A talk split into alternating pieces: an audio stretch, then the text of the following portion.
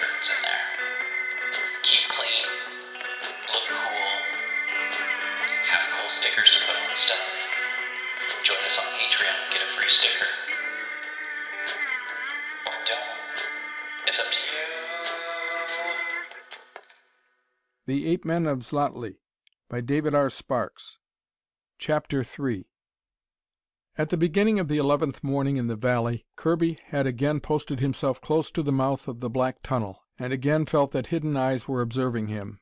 But this morning differed from the first morning, because now, for the first time, he was ready to do something about the watcher or watchers. Exploration of the whole valley had not helped. Therefore, there lay at his feet a considerable coil of rope, the manufacture of which from plaited strands of the tough grass in his Eden had taken him whole days. With what patience he could find, he was waiting for the gigantic spout of milky colored, perfumed water which would mean that the geyser had gone off and would erupt no more for exactly forty four minutes. Eleven days in the valley! While he waited, Kirby considered them. Who had made the beautiful footprints beside him, when he had slept at last after his arrival here? Why had so many of the queer, fuzzy topped shrubs, with immense yam shaped roots, which grew here, been taken away during that first sleep, and during all his other periods of sleep? Who had taken them? Early in his stay he had learned that the tuber like roots were good to eat, and would sustain life, and he supposed that the unseen people of the valley took them for food. But who were these people of the valley? Who had laid beside him during his first sleep? Near the immense lily with perfume like that which came from the milky geyser spray, that spray of death and delight mingled. Why had someone scratched a line in the earth from him directly to the distant orifice of the geyser? Was this, as he believed, a signal to come not only to the edge of the orifice, but to lower himself down into its depths? And if the line were intended as a signal, did the persons who came to the valley while he slept, always eluding him, wish him well, or mean to do him harm? Last question of all. Had the beautiful girl's face he believed he had seen just once been real or an hallucination? It had been while he was kneeling at the very edge of the geyser cone, staring down its many colored throat, that the vision had appeared. Misty white amidst the green gloom, the face had been turned up to him, smiling, its lips forming a kiss, and its great eyes beckoning. Had the face been real, or a dream? Eleven days in the valley. Now, with his braided rope ready at last, he was going to do something which might help to answer his questions. Kirby reached out and began to run his grass rope, yard by yard, through his hands, searching carefully for any flaw. A canyon wren made the air sweet above him, while the morning sun began to wink and blink against the shadows which still lay against the face of the guardian cliffs. Kirby glanced at his watch and got up. Crossing beyond the mouth of the geyser, he grinned good morning at his friend the Conquistadore, and marched on into the shade of the live oak which grew nearest the geyser. Here he made one end of his rope fast to the gnarled trunk, inspected his pistol, patted his tunic to make sure that the cylinder of gold was safe, then stood by to await the geyser. With the passing of three minutes there came from the still empty orifice a sonorous rumbling. Kirby grinned. From deep in the earth issued a sound of fizzing and bubbling, and then, to the accompaniment of subterranean thunder, burst loose the milky upward column which had never ceased to awe the man who watched so eagerly this morning. As the titanic jet leaped skyward now, the slanting rays of the sun caught it and turned the water, fanning out into a fire opal, into a sheet of living color. Kirby, hard headed to the last, drew from the supply in one pocket of his tunic a strip of one of the tuber like roots, and munched it. The thunder ceased. The waters receded. After that Kirby hesitated not a second. Promptly he moved forward, flung his coil of line down into the geyser tunnel, and swung on to the line. By the time he had swallowed the last bite of his breakfast, the world he knew had been left behind, and he was climbing down. It became at once apparent that the gorgeously colored, glassy smooth throat glowed with tints which were unfamiliar to him. He could perceive these new shades of color, yet had no name for them. As he stopped, after fifty feet, to breathe, the color phenomenon made him wonder if the tuber roots he had been eating had affected his vision, then decided they had not. In addition to food value, the roots had some power to stimulate courage and a slight mental exhilaration, but the drug had proved non habit forming, and Kirby knew that his powers of perception were not now, and never had been, affected. He swung down further. Just a moment after he began that progress was when things began to happen to him. First he heard what seemed to be the low titter of a human voice laughing sweetly. Next came, afar off, unutterably lovely strumming of music, and then he realized that, at a depth of about a hundred feet, he was hanging level with a hole which marked the mouth of another tunnel. This new tunnel sloped down into the earth on his right hand. The floor and walls were glassy smooth, and the angle of descent was steep, but by no means as steep as the drop of the vertical geyser shaft in which he now hung. Laughter, music, the new tunnel suddenly aroused an excitement which made him quiver. "When I saw her," he gasped, "she was standing here, in the mouth of this tunnel, looking up at me." Violently Freddie Kirby forgot the maple shaded street of his Kansas town, forgot everything but desire to reach the mouth of the new tunnel, where the girl of the exquisite face and beckoning lips had stood. Tightening his grip on the rope, he began to swing himself back and forth like a pendulum. It seemed probable that when the geyser water shot up past the horizontal tunnel, its force was so great that no water at all entered. He redoubled his efforts to widen his swing. Then his feet scraped on the floor, and in a second he had alighted there. He still hung stoutly to his line, however, for the tunnel sloped down sharply enough and was slippery enough to prohibit the maintenance of footing unaided. The music which issued from the depths of that stunningly mysterious passage swelled to a crescendo and stopped. Kirby clung there to his precarious perch, his feet slipping on the glass under them with every move he made and feelings stirred in his heart which had never been there before. Then, as silence reigned where the music had been, something prompted him to look up. The next instant he stifled a cry. With widening eyes he saw the flash of a white arm and the gleam of a knife hovering over the spot where his taut rope passed out of the geyser opening into the sunshine of the outer world.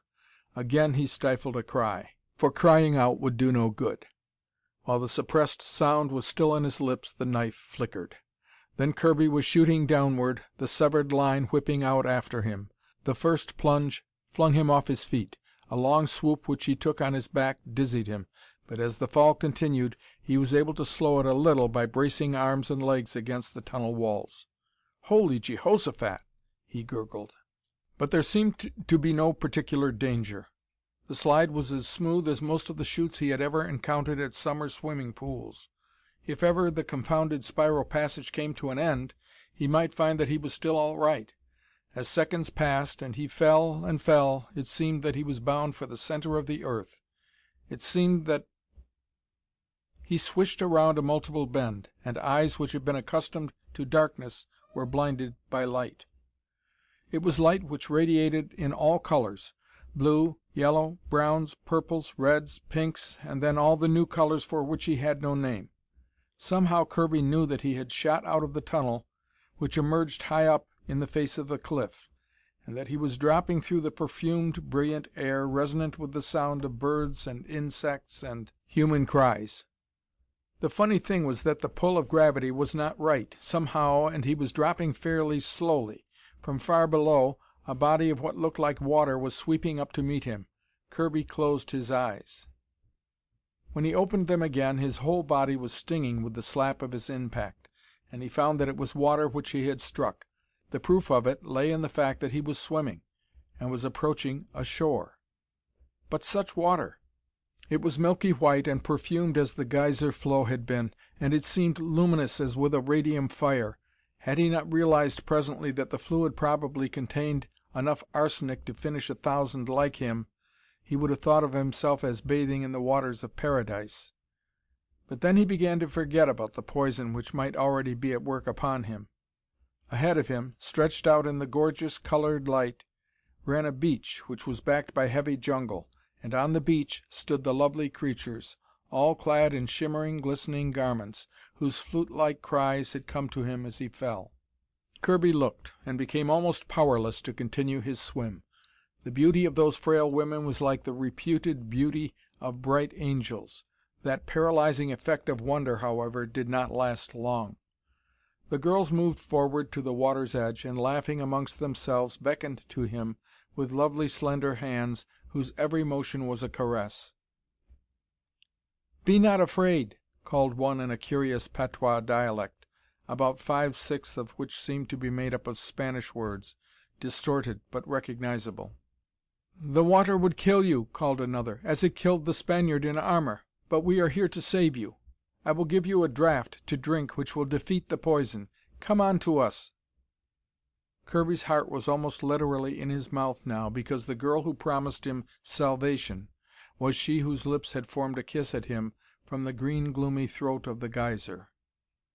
His feet struck a shale bottom. Panting, he stood up and was conscious of the fact that, despite his forlornly dripping and dishevelled condition, he was tall and straight and big and that for some reason all of the girls on the gleaming sand, and one girl in particular, were anxious to receive him here. The one girl had drawn a small gleaming flask of gold from the misty bodice of her gown, and was holding it out while she laughed with red lips and great dazzling dark eyes. "Pronto!" she called in pure Spanish, and the other girls echoed the word. "Oh!" went on the bright owner of the flask. We thought you would never have done with your work on the rope, it took you so long." Kirby left the smooth lake behind him and stood dripping on the sand. The moment the air touched his clothes he felt that they were stiffening slightly. Yet the sensation brought no terror. He could not feel terror as he faced the girls. "Give him the flask, Naida!" someone exclaimed. "Ah, but the gods have been kind to us!" echoed another. The girl with the flask made a gesture for silence. "Is it Naida you are called?" Kirby put in quickly, and as he spoke the Spanish words, the roll of them in his tongue did much to make him know that he was sane and awake, and not dreaming, that this was still the twentieth century, and that he was Freddie Kirby. Answering his question, Naida nodded, and gave him the flask. "A single draught will act as antidote to the poison," she said. "I drink," said Kirby as he raised the flask, "to the many of you who have been so gracious as to save me." A flashing smile, a blush, was his answer, and then he had wetted his lips with, and was swallowing, a limpid liquid which tasted of some drug. "Enough!" Naida ordered in a second. As she reached for the flask, her companions closed in as though a ceremony of some sort had been completed. "Is it time to tell him yet, Naida?" piped one of the girls, younger than the rest, whom some one had called Elana. "Oh, do begin, Naida!" chorused two more. "We can't wait much longer to find out if he is going to help us." Kirby turned to Naida, while a soothing sensation crept through him from the draught he had taken. "Pray tell me what it is that I am to be permitted to do for you. I can promise you that the whole of my life and strength, and such intelligence as I possess, is yours to command." Excited small cries and a clapping of hands answered him. As for Naida, her face lighted with glowing joy. Oh, one who could say that must be the friend and protector of whom we have stood in such bitter need." "What," asked Kirby, "is this need which made one of you cut my rope, so that I should come here?" A momentary silence was broken only by the hum of insects in the perfumed air, and by the golden thrilling of a bird back in the jungle. Then Kirby beheld Naida bowing to him. "So be it," she said in a voice low and flute like. "I will speak now since you request it. Already you have seen that you are here in our world because we conspired amongst ourselves to bring you here. Our reason " She paused, looked deep into his eyes. "Amigo," she continued slowly, "we whom you see here are the People of the Temple. For more centuries than even our sages can tell, our progenitors have dwelt here, where you find us, knowing always of your outer world, but remaining always unknown by it. But now the time has come when those of us who are left amongst our race need the help of one from the outer races we have shunned. Dangers of various orders confront us who have waited here for your coming. When we first discovered you in the Valley of the Geyser, The idea came to me that we must make you understand our troubles, and ask of you " But then she stopped.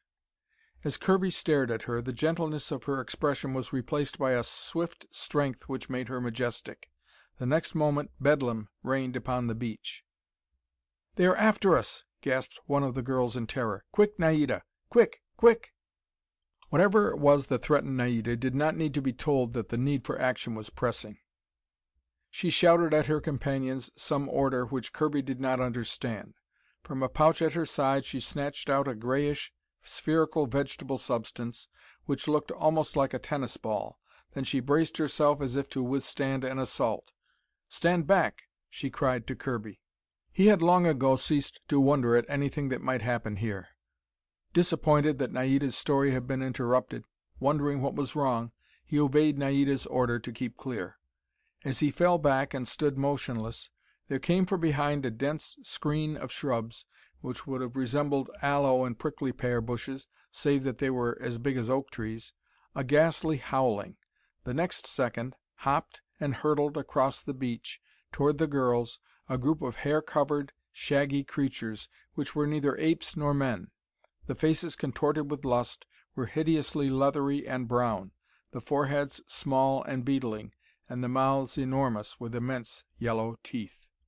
Helpless, Kirby realized that Naida and all the others had clapped over their faces curious masks which seemed to be made of some crystalline substance, and that now others had armed themselves with the tennis balls. And that was the last observation he made before the battle opened furiously. With a cry muffled behind her mask, Naida leaped out in front of her squadron and cut loose her queer vegetable ball with whizzing aim and force. Full into the snarling face of one of the ape men the thing smashed, filling the air all about the creature with a yellow, mist like powder.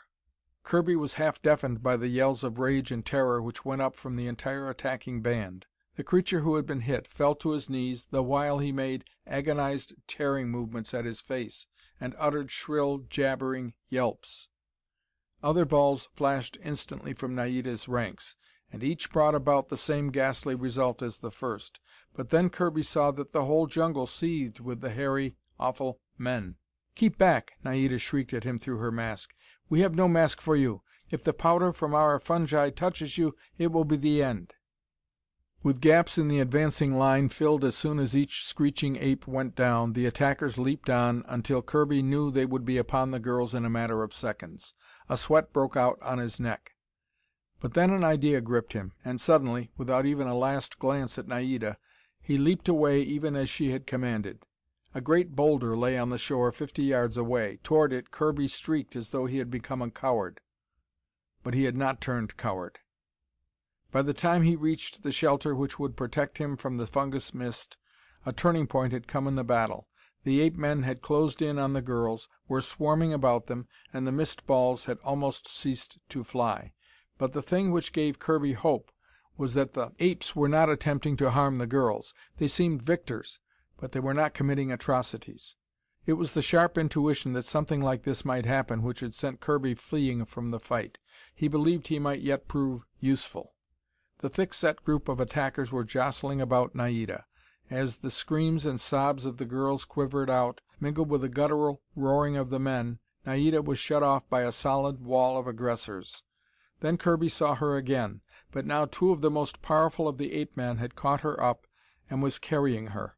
Her kicking and writhing and biting accomplished nothing. The apes were headed directly back to the jungle. Now, however, most of the yellow mist had disappeared, and that was all Kirby had been waiting for. With a growling shout he tore out from behind his boulder, his Luger ready. Naida's captors were in full retreat, and other pairs of men were snatching up other girls, and hopping after them. Toward Naida, Kirby ran madly but not blindly. "Naida! Naida!" he bellowed. He got in two strides for every one the apes made. "Naida!" he shouted, and at last saw her look at him. Her face was pallid with loathing and terror. As her glimmering dark eyes met his, they flashed a plea which made his heart thrash against his lungs. With a final roar of encouragement, Kirby closed in on the hair covered men and fired instantly a shot which caught one full in the heart. The creature wavered on its legs, looked at the unexpected enemy with dismayed, swinish little red eyes and, relaxing his hold upon Naida, dropped without making a sound. After that But suddenly Kirby found himself unable to comprehend fully the other terrific results of his intervention. Before the echoes of his shot died, there came to him the rumble of what seemed to be tons of falling rock. In the bright air a slight mist was precipitated, to all of which was added the effect upon the ape men of fear of a weapon and a type of fighter utterly new to them. Kirby had fired believing that he would have to fight other ape men when the first fell. But not so. Instead of that He blinked rapidly as he took in the scene. Naida had been released. Lying on the sand beside the dead ape man, she was looking up at him in stupefied wonder. And her other captor, instead of remaining to fight, had clapped shaggy hands over his ears and was leaping headlong for the protection of the jungle. Moreover, the soprano cries of the girls and the deep howls of the men were rising everywhere. And everywhere the ape men were dropping their captives and plunging away after their leader. "Huh!" Kirby muttered aloud, and wondered what the citizens of Kansas would have to say about this. Naida looked at the dead and bleeding ape man and shuddered, and then at the score or so of others brought down by the puff balls. Then she looked up at Kirby, raised her arms for his support, and smiled up into his brown face. Kirby forgot Kansas, lifted her, warm and alive, radiantly beautiful, in his arms. "Our friends, the enemies," she whispered as she remained for a second in his embrace and then drew away, "will attack no more this day, thanks to you." There was no possible need for another shot, Kirby saw. In terrified silence the first of the apes had already floundered behind the prickly pear and aloe bushes, and the last stragglers were using all the power in their legs to catch up. On the beach Naida's followers were picking themselves up, and already a few of them had burst into ringing laughter. "Come on, all of you," Naida said to them, and including Kirby in her glance, added, "we may as well go to the cacique now, and have it over with."